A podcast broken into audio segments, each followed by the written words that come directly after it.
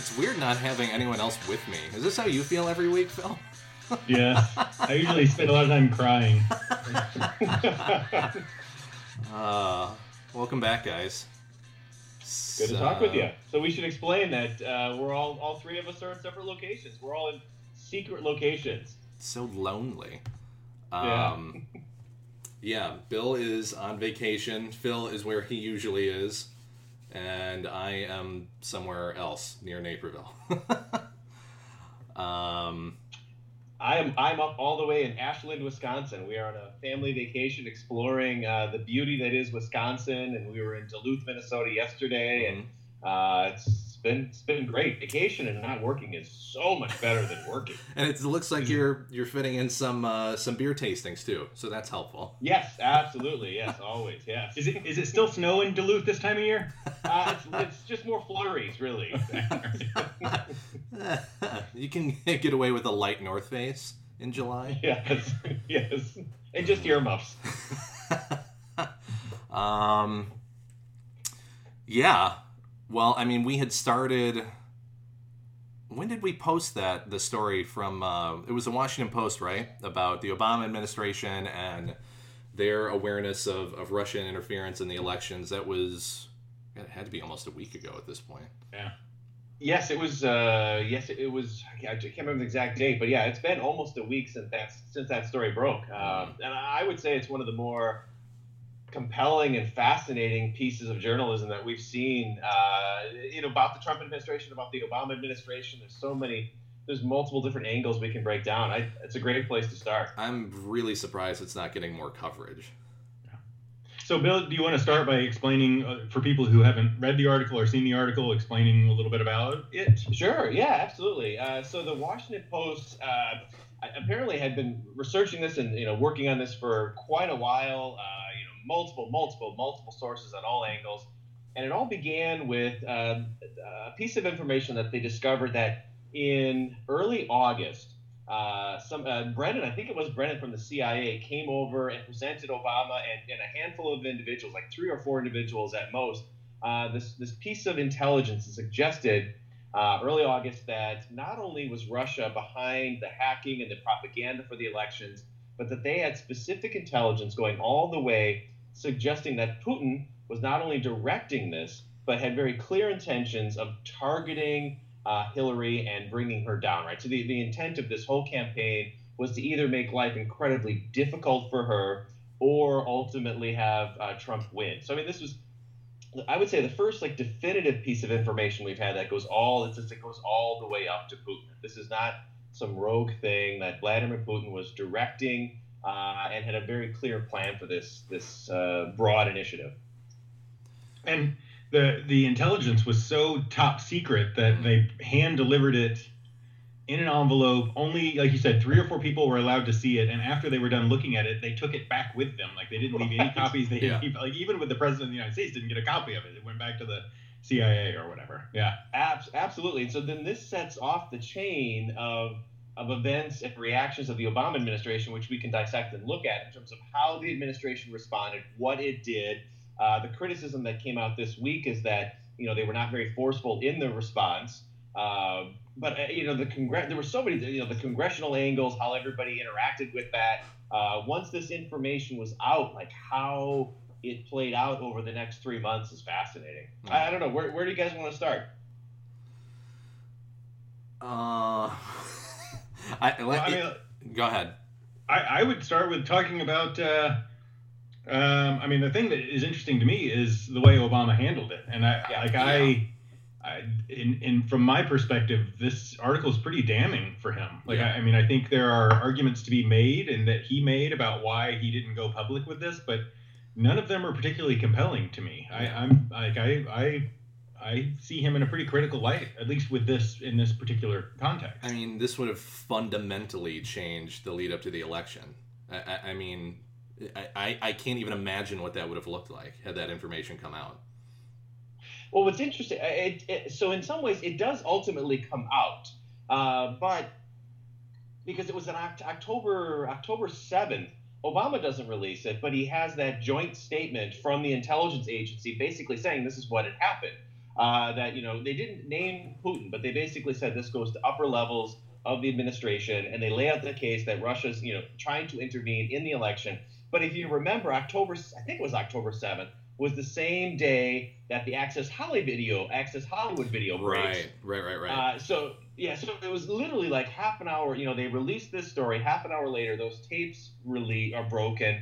And I want to say WikiLeaks also dumped a huge bunch of emails that day. So so it was out there, but it, it was over overtaken by all this all, all these other stories. Was uh, that the Pizzagate day? I mean, that was clearly more important. right, Pizzagate was bigger news. Yeah. um, no, yeah. So, so to Phil's point, this week a number of people have been very, very critical of Obama to say this is classic Obama of, of hesitating, of deliberating. You know, this was a, a, a time you had fairly definitive information saying Russia was behind this. They're attacking, you know, maybe the most sacred thing of the American democracy. And he hems and he haws, and, uh, and, and nothing gets done. Yeah. Yeah, and there were, I mean, so there are there are arguments about why he didn't do this, and I think they're valid arguments about why he didn't make a more forceful statement. And they had, you know, I, I get why he would be reluctant, like, like you were saying, Nick. If he had, if this had been sort of, if he had come out and announced this in sort of a presidential address or whatever, it would have altered. It would have had a massive impact on the election, and and I I understand why that would worry him, right? I understand why that would make him hesitant to make that sort of statement. Mm-hmm. Um, he also, and it was mentioned in, it's been it's been mentioned in previous stories. It was mentioned in this one as well that Mitch McConnell had pulled him aside and basically told him, "You don't don't go public with this. Like that's you're going to be, you know, we're going to accuse you of trying to alter the election and all of that." Um, so, I mean, I think there's a little bit of blame that goes to Mitch McConnell on that, but ultimately, Barack Obama is the president, right? Like right. you deal with people trying to address you and or try to trying to sway your policy decisions, and you have the responsibility. You have to make the decision, right? Mitch McConnell wasn't yeah. the the president. Tom Nichols, I don't, I don't know if you he's I follow him on Twitter. He's a conservative, but has really kind of uh, um, been pretty brutally critical of, of people who have sort of pointed the finger at Mitch McConnell and saying that the, basically what I was just saying that Mitch McConnell's not president, right? Obama, if you don't want the the responsibility of having to make these decisions, making these hard decisions, then don't don't be president, right? right. Don't run for president. So, mm-hmm.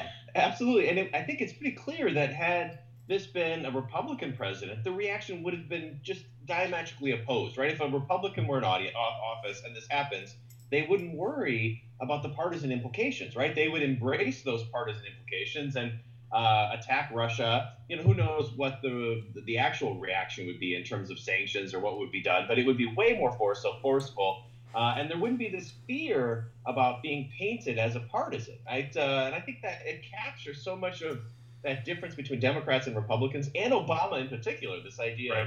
of, of being so hesitant, of, of not wanting to, to make a mistake.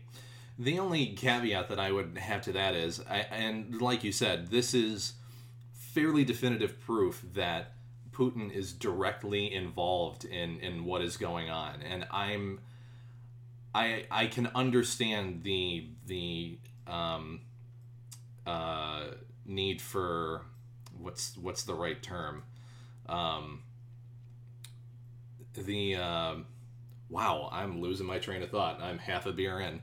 Um, uh, the the the reason for um, uh, just a, a, slow reaction in general, like that, the implications yeah. of what could happen if you implicate the the leader of what's ostensibly should be one of our largest, I won't even say diplomatic, but economic allies, and for, with a a population that to some degree is fairly lock in step with his policies, I would say that that has big implications going forward. And I, and I think also he's uh, Obama was afraid that Russia would then intervene further in the elections, right? So right. this, you know, there were two concerns: one, the being labeled as overly partisan, but also this is still before the election, and uh, the intelligence agencies found clear evidence that Russia was probing all of our, you know, not all, but a number of these uh, state electoral systems, which right. you know isn't federal, it gets to the state level, And so there was concern that if they did something back, They could uh, if there was a response, right, Mhm. then Russia would escalate it, and then then you actually have the integrity of the election at stake. And so, I, I- you know, I think their their defense is two things. One, we didn't want to politicize the election or turn it into a partisan issue, and we're worried about the election uh, results themselves and tampering. So, uh, but it's still, it, I, I tend to agree with Phil. It's just it was such an easy one. It should have been a slam dunk to, to be more forceful. Yeah.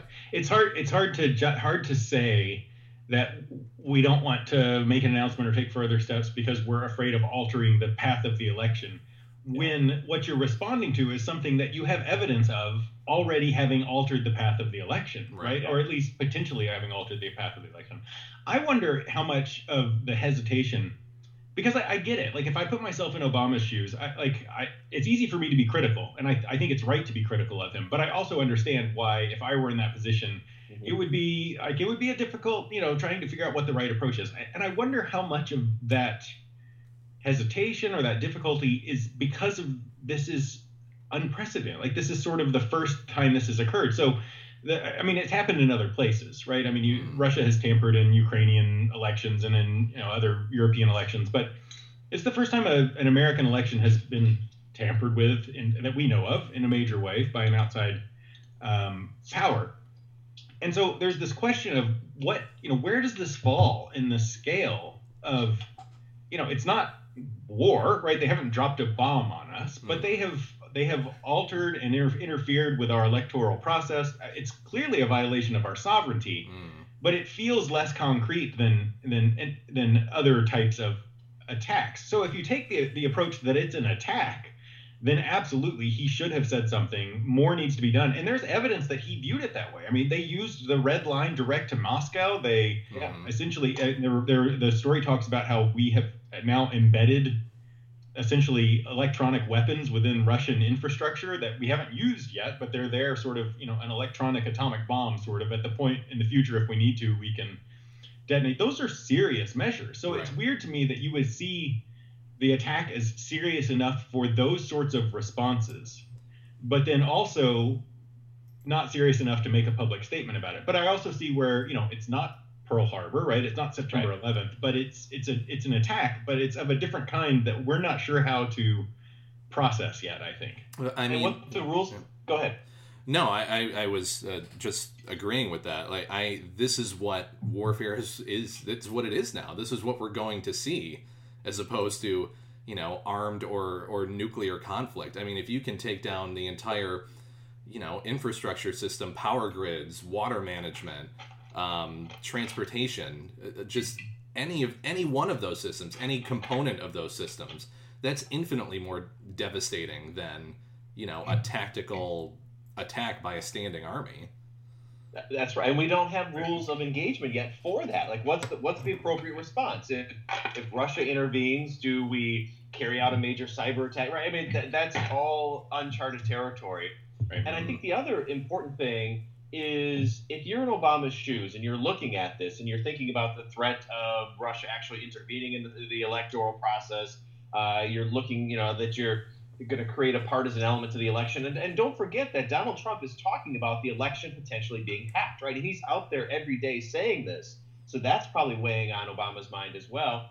Um, and I just forgot what I was going to say. I forgot what the third thing was. It's going around. Um, oh, oh, here I remember now. Um, the other thing is everybody assumed that Hillary Clinton was going to win, Right. and so that you would then be passing this on to somebody who was your former Secretary of State, and there, there probably wasn't the the pressure to say we have to do this immediately. We can wait until after Yeah. the election, and then you know then we can have some kind of more devastating response. And mm-hmm. then they were talk, caught totally off guard when Trump wins. Right. That's that's true. If, if you if you assume that Hillary's going to win, which virtually everyone did, then the attack was not successful, right? And so you can wait to you can afford to wait. That's a good that's a good point.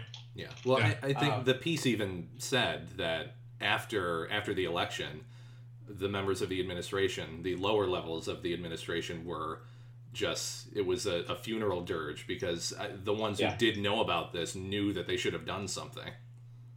So I, I don't know. I thought it was really interesting, and again, I'm I'm shocked that there hasn't been more coverage of it.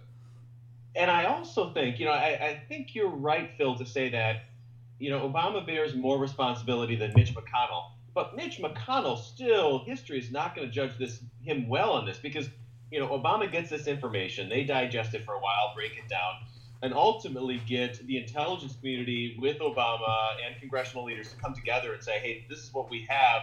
We should have a bipartisan response to this to say this is separate from you know the presidential election. You know, Democratic. We just we should condemn this. And he says, uh-uh, I'm not going to do it. I don't buy this intelligence. And you know, if you go out and do this, I'm going to accuse you of being partisan, right? I mean that that's terrible, you know, in terms of thinking about the significance of this intervention. And then here he is saying, no, no, no. I mean, he instantly moves to that more traditional Republican. I'm going to use this to my advantage dynamic. Yeah, I don't. I don't think it um, excuses Obama at all. Um, but yeah, it's it's pretty despicable, right? Like, yeah, I mean, yeah. Uh, yeah, you would have been fantastic to see a, like a you know a joint press conference in which Obama gives this information out, and he's standing there with Hillary and Trump, right? With with Hillary Clinton and Donald Trump, yes. all basically unified condemning this interference. Um, I can't imagine Trump ever would have done that, right? I, I can see lots of more traditional Republicans filling that role exactly, right? Like sure. you know Hillary Clinton and Marco Rubio or whatever standing there making this statement. But I, yeah, I can't imagine Donald Trump ever doing it. New. Um, but uh, but yeah, that's that's the right response, right? I mean, and, and you've yeah. seen that, that you know the correct response is that this is an attack on America. This is not a partisan issue, regardless of which party you are a part of. This should concern you. Well, and the other thing is the administration tried to reach out to each of the individual states saying, I don't know how much information they could share, but say that we're concerned about these elections being compromised. Mm. Will you work with us? And a number of states, particularly southern states, were like, no, no, no. We, you know, this is we don't want you involved. I think it was the uh, is it the attorney general for Georgia or uh, whoever who's, what position is in charge of the elections? That's not attorney general, secretary, whatever it is. Uh, Comptroller. The administration. What's that? Comptroller. Comptroller. Yes uh, of being partisan, saying no, we want nothing to do with this. We and still, and that individual said we still don't, or he still doesn't buy that Russia was trying to intervene. So it's it's almost as if the that partisan element is so thick that nobody can even assess intelligence fairly. Oh, yeah. But that's where that's where a public statement would have like. So if you're a skeptical Southern Secretary of State or whatever dealing with elections, and you don't really trust Obama, and he calls, and it's not him, obviously, but somebody from the federal government calls and says, you know, we would like to work with you on your elections, and you're from a, you know, states' rights type of state. It's hard to, you know, it, without the information, without sharing what's going on in the intelligence, it's hard to convince people, right? Which is right. why it's, it's, you know, so there were there were lots of warnings, like you said before, there were lots of statements about Russian hacking, but if you're not willing to actually step up and say this is what's going on and we're going to issue a public uh, response i was going to say threat it doesn't have to be a threat but a response to russia uh, yeah i mean it's hard to you know if you if if you're not willing to share what you know it's hard to convince people that it's important sure. yeah yeah i I mean, piggybacking off of what Bill was saying and somewhat what you were, were saying, Bill, I, I mean, had there been a statement um, done by Obama and you know Hillary and and Tr- uh, Trump or whoever it was on on the Republican sure. side. Realistically, what in this hyper partisan environment that we're in now and that we realistically have been for the past several years, what would have been the benefit to the Republican candidate to be part of that? I, I mean, I, I, from a strategic standpoint, they probably made the right call. I mean, Mitch McConnell was clearly thinking, again, playing three dimensional chess, but not that it's no, you're now, no, but you're exactly right. You're, I mean, you're exactly right. From a totally like self-interested perspective, mm-hmm. there's no reason to do that, and you would want to shut it down. Right. But that's the you know that's where it's it's disheartening that that's where and we've talked about this in the context of lots of things this you know the, over, uh, during this podcast is that that's one of the frustrating things about the state of American politics that. Yeah that issues become so partisan that the partisanship comes before the issue, right? right? Like this, yeah. this is an issue of, of, all the issues out there. This is an issue where partisanship could should come second, right? Like you would you would hope uh, it flipped around, right? If it were if it were someone hacking on on behalf of Hillary Clinton, you would hope that Hillary Clinton would get up and make a statement saying that as Americans we stand together saying this is you know this is unacceptable. Yeah. But it is. We are. It's hard to picture that in, the, in today's political environment, and that's that's sad. Mm. And then you see this transition. I mean, you have the Obama administration who essentially doesn't do nothing, right? Because he did. I will say he confronted. Apparently, he confronted Putin directly about this at one of their meetings. He came up and said, basically, stop, right? This has got to stop, or there's going to be some escalation. And You so- mean that so wasn't that wasn't enough to stop it, Bill? no. What are you talking about? I don't know I anything don't know it about that. Um, and uh, you know there were other the ver- verbal confrontation, but nothing physical. But then you get so the Obama administration essentially does is not forceful, and then you transition to the Trump administration, who is basically still denying this, right? Uh, or I, well, I shouldn't say deny because Trump was tweeting this week, Yeah. you know. uh, but now if you're Vladimir Putin, this is this couldn't have worked out any better. Oh yeah. Uh, you meddle in the election, you get the candidate you want, you undermine democracy, you create this hyper partisan uh, environment where nobody believes anything anymore, and uh, it's uh, he's got to be so pleased at how this this trend all worked out. And the candidate you have in place is a candidate who is doing going above and beyond to sort of remove America from a leadership role in the international, you know, in the Yeah. international system. Yeah, it's it's beautiful if you're if you're Putin. They won. They I- finally won. Right. I still don't understand that. Will is it your? Do either think will Trump do anything about this? Will he just let this slide and and move on? Maybe you know lift some sanctions. I mean, is will he do anything about this? Is there any sense of that? I can't. I, I mean, I have no. I, I don't. I don't have any insight into that. I can't imagine. Right? Like Trump's mo is is whatever it looks good for Trump. Right? I don't see any Yeah. reason. So the extent to which he might do something. That's that's what is was fascinating about this week. You were talking about Trump tweeting. He tweeted. Uh, I don't forget which day it was. He tweeted one like within 24, 24 48 hours. He tweeted one tweet about how uh, the real collusion. There was no collusion. The real collusion was between Hillary Yes. and the Democratic Party, and that the Russian story is a hoax. And then this story came out, and like 36 hours after that first tweet, he tweeted about how Obama didn't do enough to respond to Russia. Right? So he's he's he is within a day and a It's half maddening. claiming there is no Russian story, and Obama fucked up by not doing enough about the Russia story. Right? So I mean, what that shows though Yeah. is is what Trump's going to do whatever it makes Trump look good, right? So if he But- can critique Obama, this might actually open the door for him to do something. But I can't imagine like it's it's got to be. I, I, he just strikes me as a person who doesn't. We talked last week. I, I, I imagine that foreign policy is low on his priority list, right? And I just can't imagine that he's going to get worked up enough to do anything about this when he benefits from it. But he also but has. he- go go, ahead. no, go ahead, Bill. I mean, it's it's it, the audacity of actually flipping this and accusing Obama of collusion. Like it's just it, it's so bizarre. I, it, I can almost appreciate the craziness of it. Like it, it you know, it's. Oh, I'm, I'm trying to find that tweet, but I can't. Well, he's got to know at this point that the average uh, attention span of Americans is, you know, similar to a goldfish. Like, you can Right. make up whatever fucking narrative you want, and realistically, they're not going to remember the story from 24 hours ago. They're gonna, they're looking at your tweet. They don't care about that. You're right. That's And- that's and- 200, you know, tweets back at this point. And back to what you were saying a few minutes ago, Nick, about partisanship being the primary explanation for most political behavior, right? hmm If that's your primary explanation, then then it doesn't have to necessarily contradict that both the Russian hacking didn't happen and Obama was bad for not That's doing right. right? It, it, it Oh. parts, it, you know, it's the same thing. Like you, there are, I think, um, there are lots of examples, I'm sure, of Democrats being critical of Trump in the way that you know partisanship comes first. It's not a Right. policy thing. So- Yeah, the only ones that are going to focus on that are fake news outlets anyway, so what does it matter? Right, right. I did at one point two days ago. He tweeted out, uh, you know, they have zero tapes of, of T. He's calling himself T now in his tweets. He's not calling T. himself Trump, which is even better. uh, they have zero tapes of uh, T people colluding. There is no collusion and no obstruction. And this is my favorite. I should be given an apology. uh, he really he really wants people to apologize to him a lot.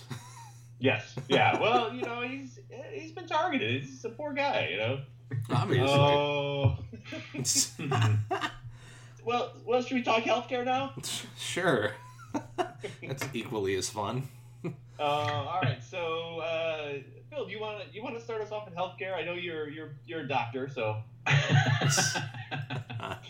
so yes, a, a, a professional academic doctor and amateur medical doctor. Yeah. right. Practice in the summers. And you do a little dentistry as well, right? Yeah, yeah, yeah, yeah.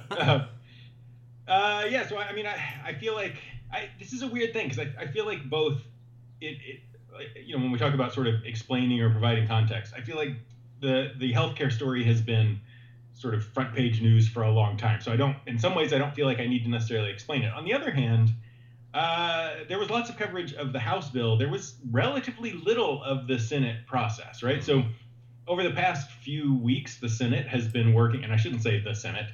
Um, a group of senators have been working on a Senate version of the healthcare bill. So the House passed their bill, it goes to the Senate. Um, it was pretty much known from the beginning that the Senate would not pass the House version, right? They were going to come up with their own version, and then they would go into a reconciliation process where they would figure out how to make the two line up. So the Senate had a group of, I don't know, it was like 10 or 12 senators who were working behind closed doors on a Senate version of the bill. Um, and they, there was no there was no leakage of news coming. I mean, there was even senators didn't know what was going on. They didn't know what the bill was going to say. Um, even Republican senators didn't know what the bill was going to say. So uh, earlier, was it earlier this week? Mhm. Was it yeah Monday? Uh, Anyway, earlier this week, the the Senate bill was finally released. It was sent to the CBO for a score.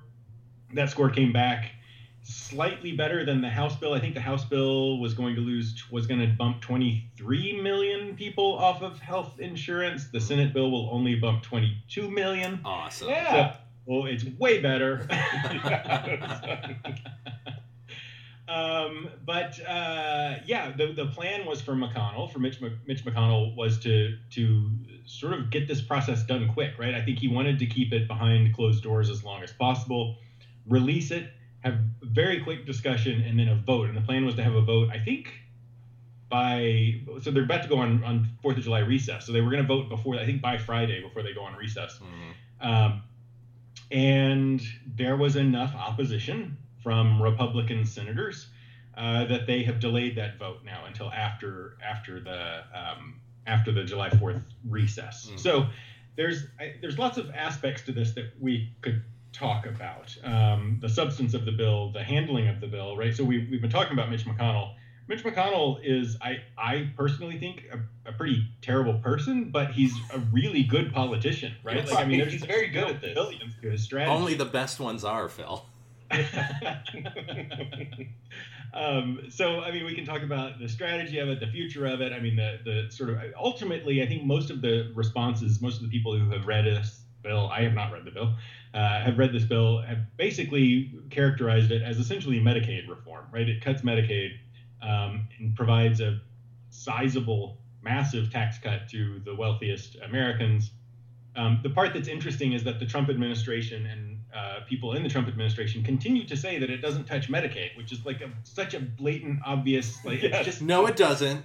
it's not Yeah. spin, right? Like spin has been a part of politics for a long time, right? You try to take what you're doing and you talk about like you that that would involve talking about this bill as you know, I think who was it, Paul Ryan? Somebody at some point in the House part did what I would consider spin. Oh no, it was the it was the um his budget director. oh, uh, whatever- Mulvaney. Mulvaney. yeah, yeah. Who talked Yeah. about how what we want to prioritize? We want to talk about the rights of the taxpayer, right? And and their right to not. That's spin, right? Yeah. Saying this doesn't touch Medicaid when it cuts massive, massively from Right. Medicaid is just lying, and that's like a that's a different approach to politics that we haven't seen Right. Mhm. quite as often in the past. Anyway, that's that's a lot of stuff for me. You guys talk. Well, you know, it was uh, when I was absolutely, and for me, I I agree with you, Phil. Like Mitch McConnell is very good at his job, and he knows he's very effective. Things get done.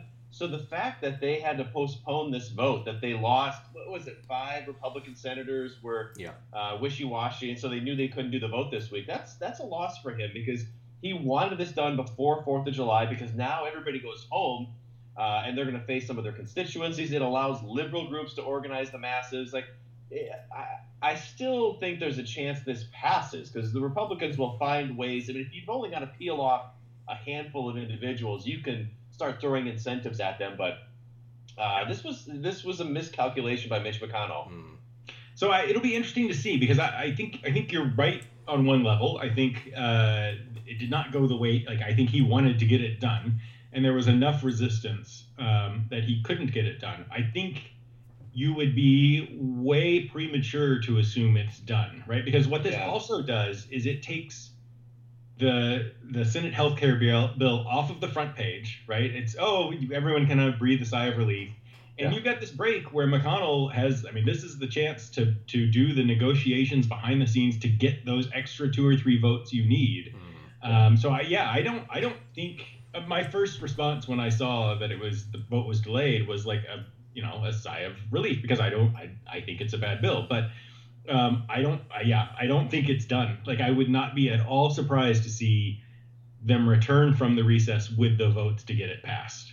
Well, although this is going home with this bill is going to be tough because it still has.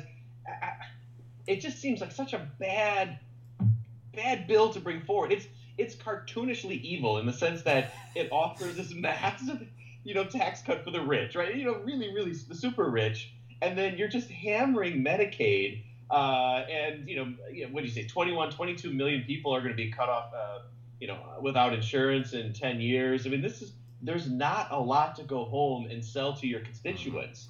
Uh, you know, even even Trump had said, you know, with the House bill that he didn't want it to be mean. You know, this this is this seems just as mean he described the House bill.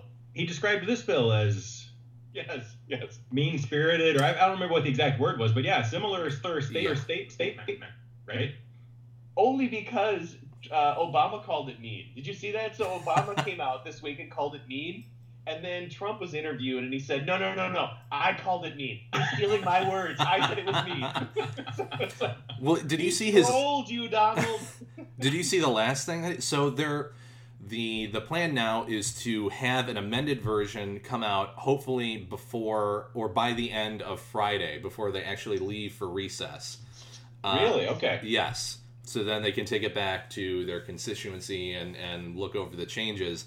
But then Trump had said had tweeted something about how the bill needs a little bit more time and a few more changes to make it quote perfect like, oh god, dude, like you, ah, it's just. Do awful. you think do Republicans really want this to pass? I mean, does I mean I know Trump doesn't know; he just wants a win, so he doesn't really care. But if you're Mitch McConnell or Republicans in general in the Congress, if this passes and if the CBO is at all correct, where millions of people are losing health care, and if you're targeting Medicaid, those are bad storylines, right? That's that's how you turn an electorate fairly quickly. I, I wonder whether they truly want this passed or whether they want to put up a fight so they can say that they did and then go back and tweak Obamacare. I, I just, I, I'm not convinced you want to own this, especially in this form. This is this is not something that's going to play out well over five or ten years.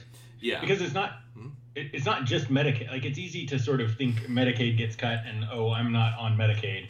Um, but it, it alters laws about pre-existing conditions, about lifetime caps. So even if yes. you are on an employer health insurance and you get, you know, a condition that runs up $100,000 in medical bills or a million dollars, whatever the cap is, then you're, you know, you're screwed. So mm. it really does. It, it will. It's something that will bite a bunch of people more than just the 22 million who get booted off of insurance.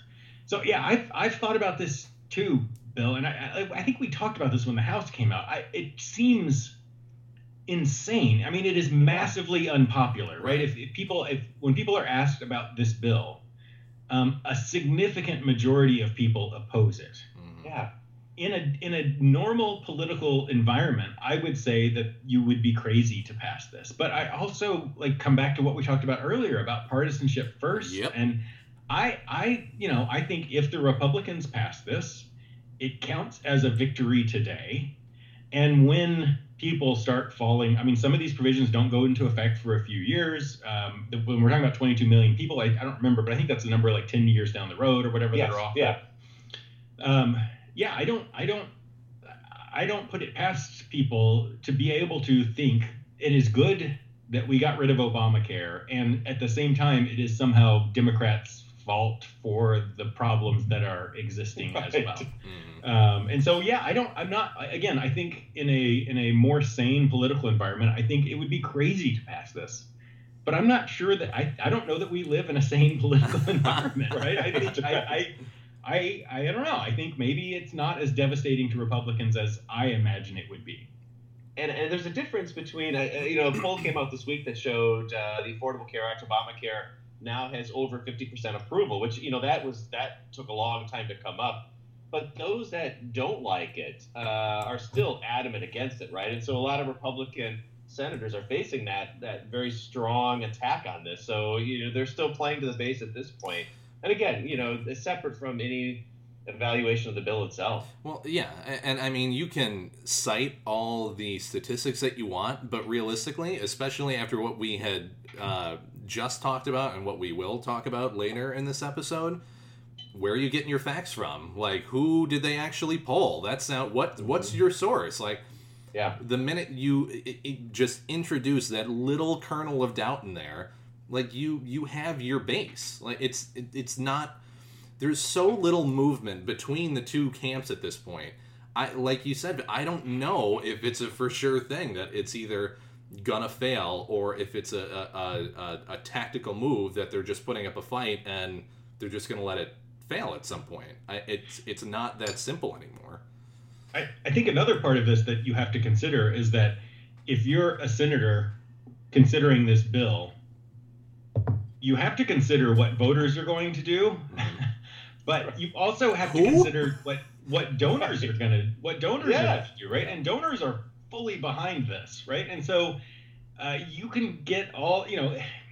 You can win over a hell of a lot of voters if somebody gives you, you know, a few million dollars to run some ads with. And so um, I could see it being very much this idea of I'll deal with the backlash later, right? People, like you were saying, that people have short memories. Um, I, I don't know that that's always, you know, I would like to think that that's not the case, right? That that what voters think and and and policy, you know, what policy passes actually has a has an implication for how people vote, right? That's yeah. the way the system. I would like the system to work, but I, I'm, you know, I'm kind of short on faith in that in a lot of ways lately. That's cute. Well, Mitch, That's very cute.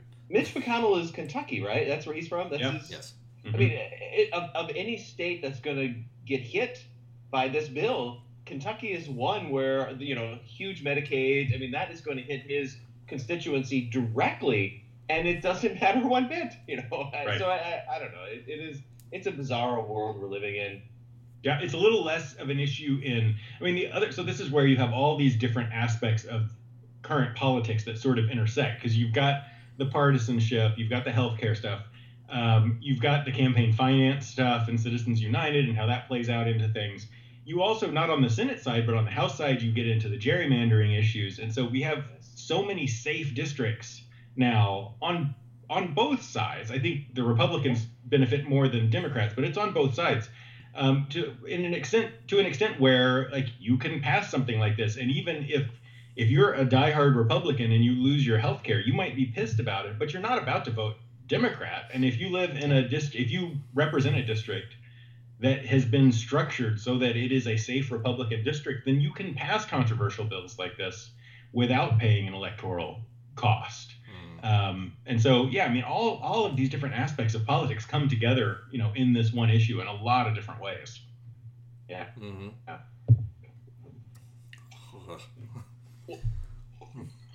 Good beer, Nick. Do we want to? I mean, just, we'll, we'll we'll talk. Want, I mean, is this you know, given that we're talking about the hyper partisanship and you had a sip of bad beer, do we want to talk about Harris, uh, Sarah Huckabee Sanders? Yeah, we might as well. um, so yeah, how about you introduce that one because I think that's that's more right up your alley. yeah. So this was so this happened yesterday. So Sarah Huckabee Sanders uh, was doing a press briefing at the White House and the story goes that uh, someone was telling uh, members of the administration and other reporters that um, you know they need to make sure to watch the press briefing. That's going to be you know must see TV. So Sanders, um, for her first question, um, called on a Breitbart reporter who was asking her about um, CNN and you know the uh, the Trump Russia hoax, um, quote unquote, and the uh, the retraction of the story that that uh, that CNN uh, had done fairly recently, and then. Um, Sanders told reporters during the White House briefing that the constant barrage of fake news directed at President Donald Trump has garnered a lot of his frustration. Um, Trump, in a pair of Tuesday morning tweets, called CNN fake news, as well as NBC, CBS, ABC, the New York Times, and the Washington Post. Sanders took issue specifically with CNN, which recently retracted a report about the Russia investigation and Trump transition team member Anthony Scaramucci that led to three resignations at the network.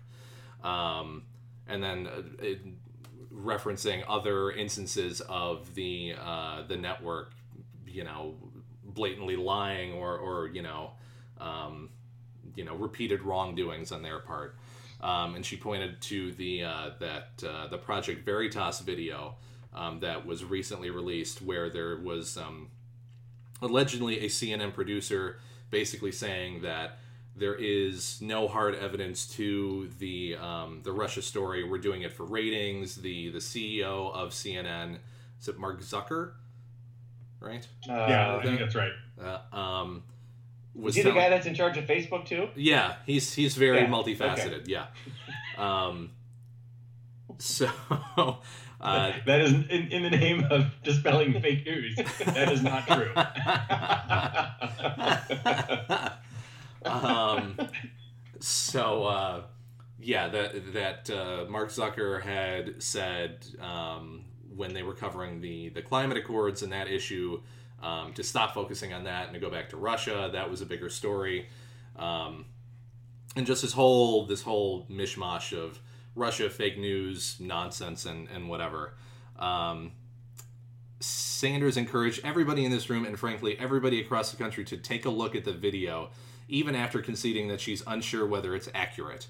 There's, there's a tremendous irony there, right? That yeah. In an attack on fake news, she basically said, I don't know if the video is real or not, right. but everyone should watch it. but if true, been, yeah. yeah. If true, she said the video is quote a disgrace to all of media and all of journalism. I think that we have gone to a place where if the media can't be trusted to report the news, then that's a dangerous place for America.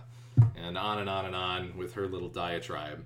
Uh, and then another reporter. Playboy came to the rescue. Right? Yeah. Playboy, yeah. Yeah. Um, when uh, chimed in moments later, telling the White House spokeswoman that she was inflaming everybody right here and right now with those words.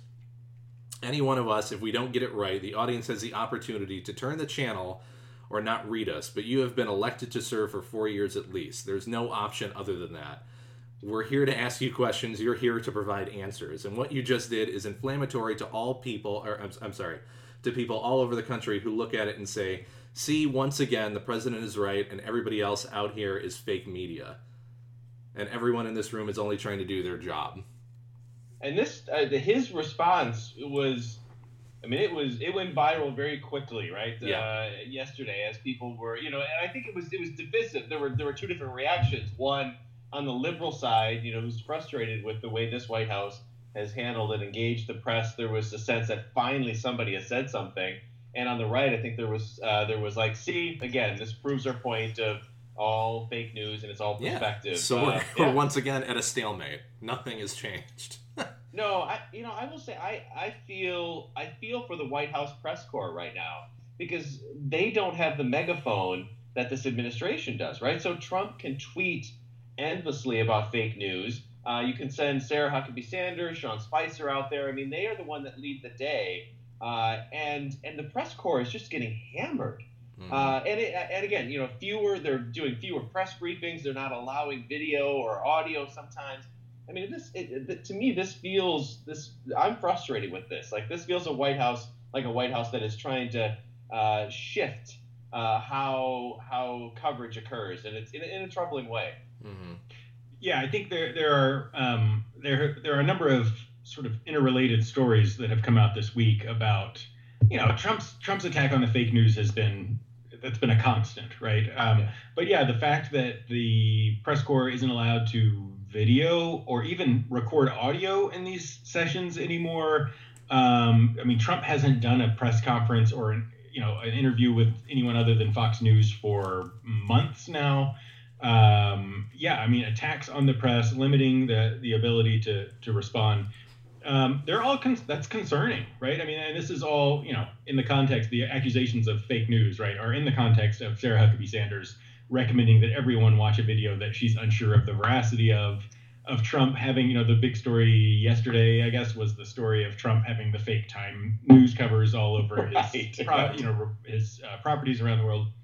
So yeah, I mean, my, my first reaction to all of this is that it's it's concerning, right? You shouldn't, you know, the the whole idea that democracy, you know, dies in the darkness or whatever, right? Like you want you want exposure, you want light. They should be answering questions. Um, there's uh, so I put 80% of my my feelings towards this is disheartening, it's bad. Sure.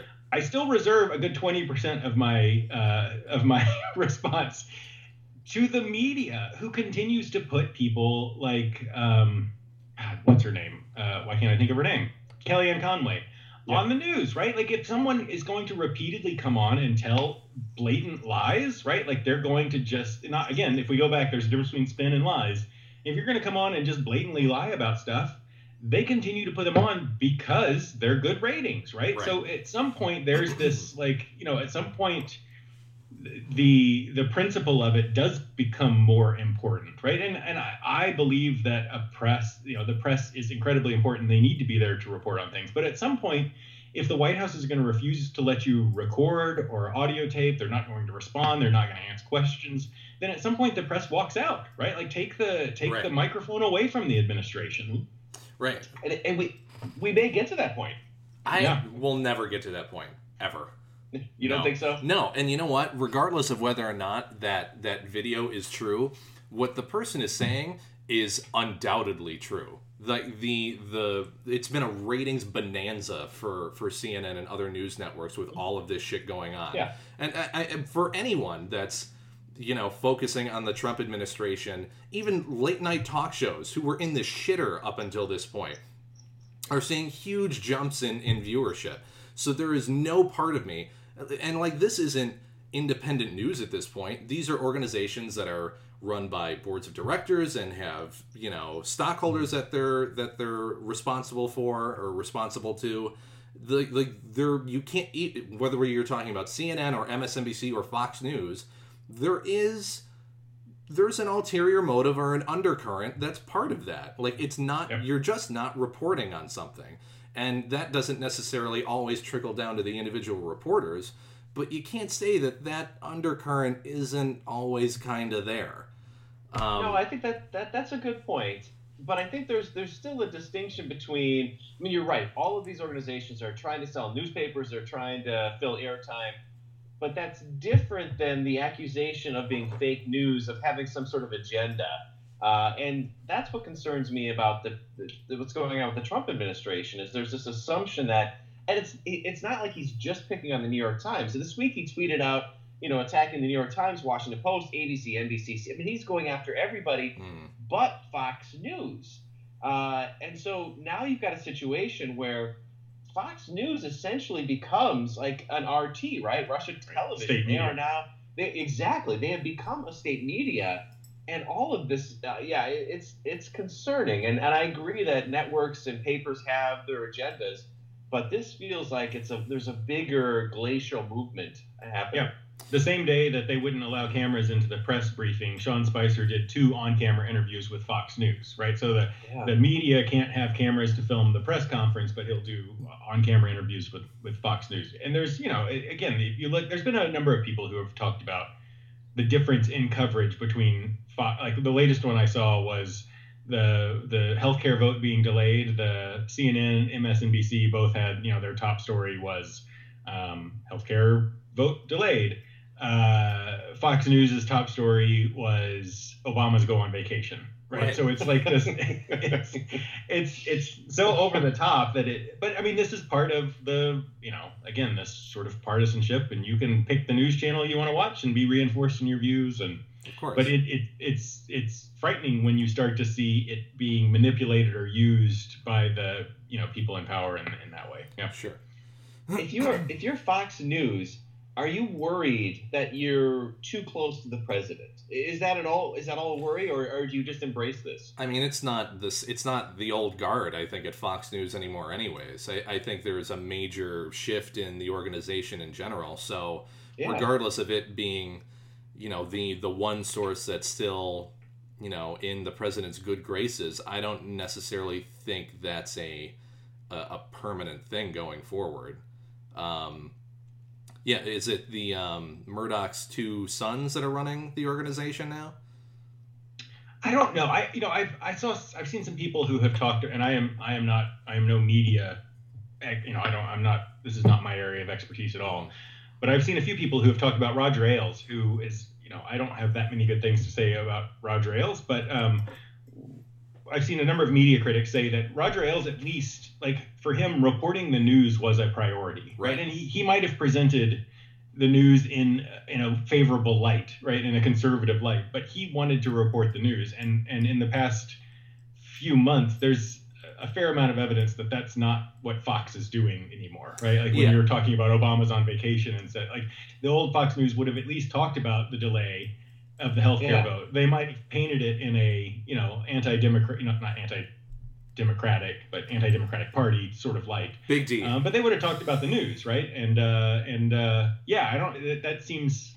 I, I don't know. I think Bill. I you know, Trump is pretty damn unpopular. I saw that his his um, strongly unfavorable ratings are now higher than his total combined favorable ratings. Mm-hmm. Um, I don't know that it's a good gamble. I mean, I think in the short run, it's I, I think it's doing more good for Trump than for Fox News. Well, he's turned on I, I Fox in the past too. Like he'll he'll flip on them in an instant. Like, yeah. I, I mean, yeah, it's. It, it, I do not think this is. It, it's turning into that. Um, yeah, that, that state-run media kind of angle. Um, the, the second that they have any sort of substantive story that's um, pushing against him, he'll be right on their ass too. He doesn't care about anyone. Right. No, I think that's that's true. But can you uh, imagine what what would it take for Fox News to turn on him? Right. So if we go back to the partisanship, like the partisanship is the is the predictive factor in behavior like I, the thing that has become clear to me is that with Fox News, partisanship again is the predictive factor, right? So Trump does not line up with what Fox News would classically have wanted as a president. In fact, uh, in the elections, they were kind of harsh on him, but as soon as he gets elected, they're on board, right? So well, I, I, it's hard for me to imagine the issue that that would lead Fox to take on Trump in a way that would piss off Trump. I mean, right, I, right. I think that's what why you're seeing what you're seeing. You know, the Obamas go on vacation, and all you know, you run through the list of stories, and every other news organization is about something about the the Trump administration, and yeah, they're talking about things that are weeks out of the news or no one else cares about whatsoever. So. I, I think there's probably some internal personality struggle and, and shifts in, in thinking that they're not able to really flesh out yet. But in the end, just like the other organizations, I, they're no they're no different than CNN or NBC or CBS or anything. That They're going to go where the ratings are. I, I mean, I I don't think that being you know the only conservative news outlet while it has worked in the past it's not especially with new management, that's not going to be a sustainable mindset. Um, so I, I, I don't know. It'll be interesting to see what they do over the next six months to a year, longer than that. But yeah, they're they're not what they used to be. So I I, I don't know. I find it interesting. I mean, there are lots of, and again, this would be the sort of thing to talk to Suzanne about if, if she were on. But there, there. Hi, Suzanne, if you're listening. Suzanne, soon. um, the, uh, you know, I, I, think there have been lots of discussions in in uh, political science circles about the, the, you know, the president and the media being sort of this, you know, codependent, like mutually beneficial relationship, right? That they they benefit from each other what's interesting is that in the Trump administration, I see it being that the Trump the administration's doing sort of all of the taking. And I, I mean, you're right. The, the media is benefiting from higher ratings or whatever. But uh, the question is, at what point uh, do the journalists? So I, I think the higher ratings yeah. are coming from the higher up. The journalists, the people who are doing the reporting, are are more concerned with the journalism part. And and the question is, when those two come into conflict? Is there a point at which the media or the, the journalists walk away, or is it such a codependent relationship that they can't ever do that, right? No. And if they can't, then I mean, I think Fox News is losing some of its integrity if it can't have some distance there. Uh, if they're just a mouthpiece for the administration, that's not good for them long term. To be something separate or to be to be a, a news organization. So no, I I I think nothing happens in the short term, but down the road, five, ten years, you know, Fox could be a different organization. Mm-hmm. Now the the part that I, am not I'm not naive enough to think that the, the the same pressures don't apply to written media, right? So I, I, think the same sort of you know ratings and sales and all of that apply to the New York Times and Washington Post and whatnot. But I think they're somewhat more insulated from from that than CNN and MSNBC and uh, and so I, I the other thing that you, you've seen an increase in ratings for those cable channels, but you've also seen a huge increase in subscribership for the yes. New York Times and the Washington Post and the Wall Street Journal, which is the you know the more conservative side of it, and that I take some heart from. Right, that's that's yeah. at least that's encouraging because I, I feel like you do actually get more. You don't get sound clips and um, pundits, right? You actually get some you get reporting and, and real discussion of with some level of depth, right? The Washington Post has been fantastic at this in the last six months. Yeah, I, I, I, this this is the heyday heyday for journalism. I mean, you're right. The Post, the New York Times, uh, the Wall Street Journal. I mean, there's there's some just fantastic reporting going on, and uh, so yeah, it, it's it's it's good and bad. Yeah, I saw kids selling newspapers on the streets again. Can you believe no, this? Nick, you're lying. You're lying. Fake news. Were they yelling extra, extra, and they have their little extra? On oh, Nick, mm. do we have to, are we at time for beer, or what's what's the, where we? Yes, we should definitely do beer. Okay. Uh, I, I, feel like yeah, I'm go. the furthest away. Should I go first? sure. you think that Wisconsin is further from Chicago than New Hampshire is? Oh, I, it's the furthest I've ever been away from Nick. Maybe I don't know. it's Go ahead, not Bill. creepy at all, but okay. All right. Well, I uh, I, I, had uh, two of the same beer, but then I'm going to plug another brew that I had yesterday while doing some research for the podcast. But uh, what I had today was a rustic red uh, from the Wisconsin Dells Brewing Company. Uh, I love red beers, and this just just perfect. Uh, not very carbonated, you know, so it's not very like bubbly. full flavor, really very drinkable. Uh, I enjoyed it a lot. I'd never heard of that brewery.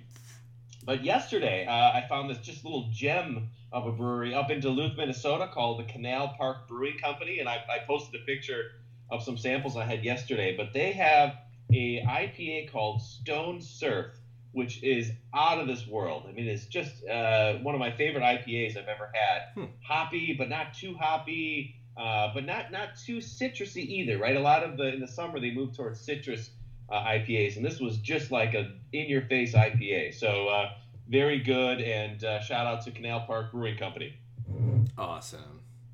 What you got, Phil? So I I, I continue. So last week I had uh, old fashions. This week I'm continuing my break from uh, beer, and I had gin and tonics today. It's been nice and warm and nice. in New Hampshire, and so I went with a gin and tonic. So I. Uh, I, I, should I should name. Normally, I'm a Hendrick's gin sort of guy, but I went with Tanqueray number ten this time, which is a, also a nice uh. So cool. So right now I'm having a an Ironworks uh, from Metropolitan Brewing out of Chicago.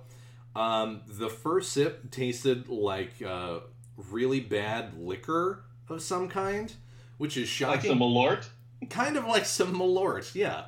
Um, and I'm looking at it, and I figured it would be it would look like motor oil in the light. No, it's really light, which is weird.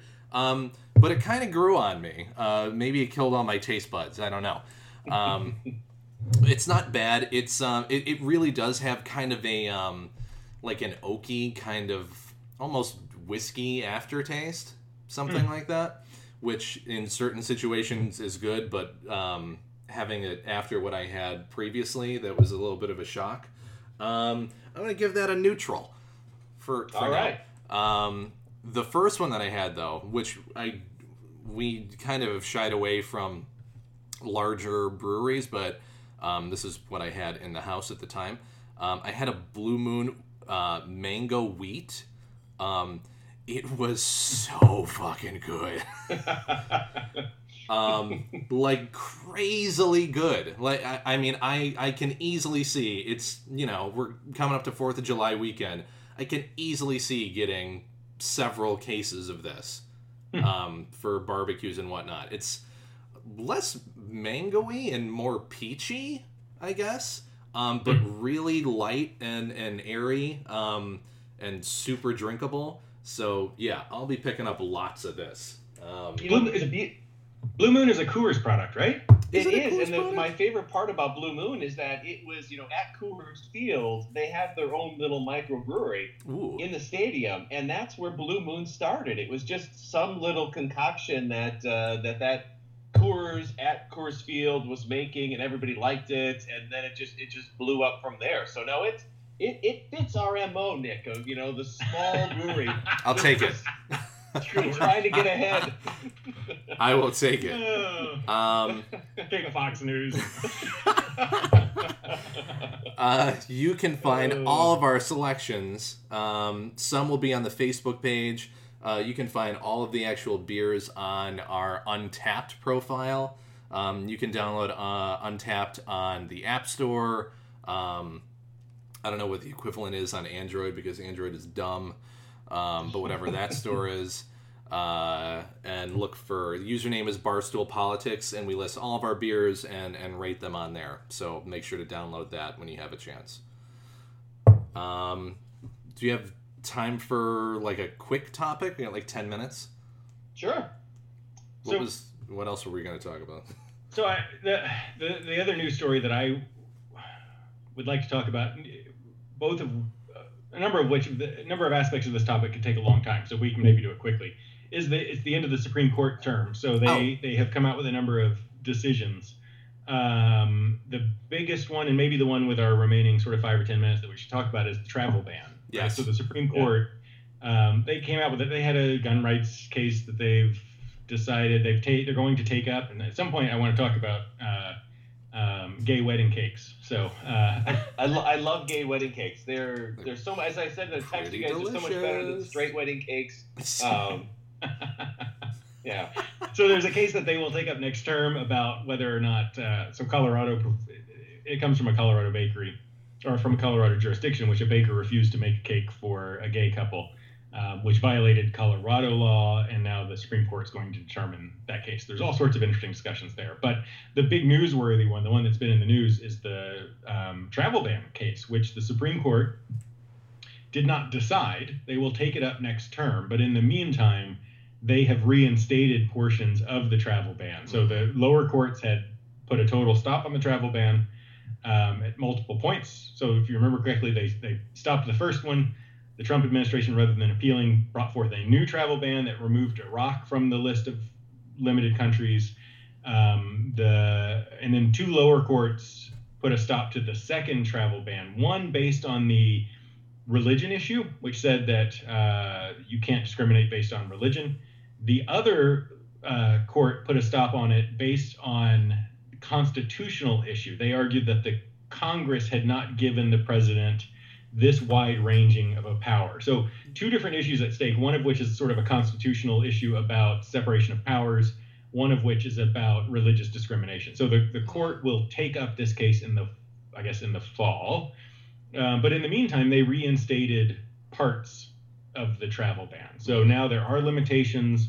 But if you have, I think, a bona fide connection, I think was a term Bona to, fide. to America in some way, uh, yes. bo- you can get bona, in. bona fide. That's you Yeah. know you don't hear that word every day.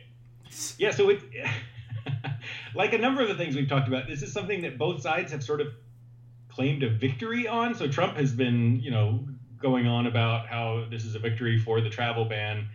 Um, I, the people who are challenging it, I think, are happy that the Supreme Court's considering it, and they're not. I don't think they're too upset about the reinstated parts, the parts that have been reinstated. Um, so yeah, I don't know. I mean, I don't. Have you guys read much about it? Do you have a take on it or an opinion on it? You know, it's, it's I think it's like you said, it's hard to have an opinion this early because it just means the court is going to take it.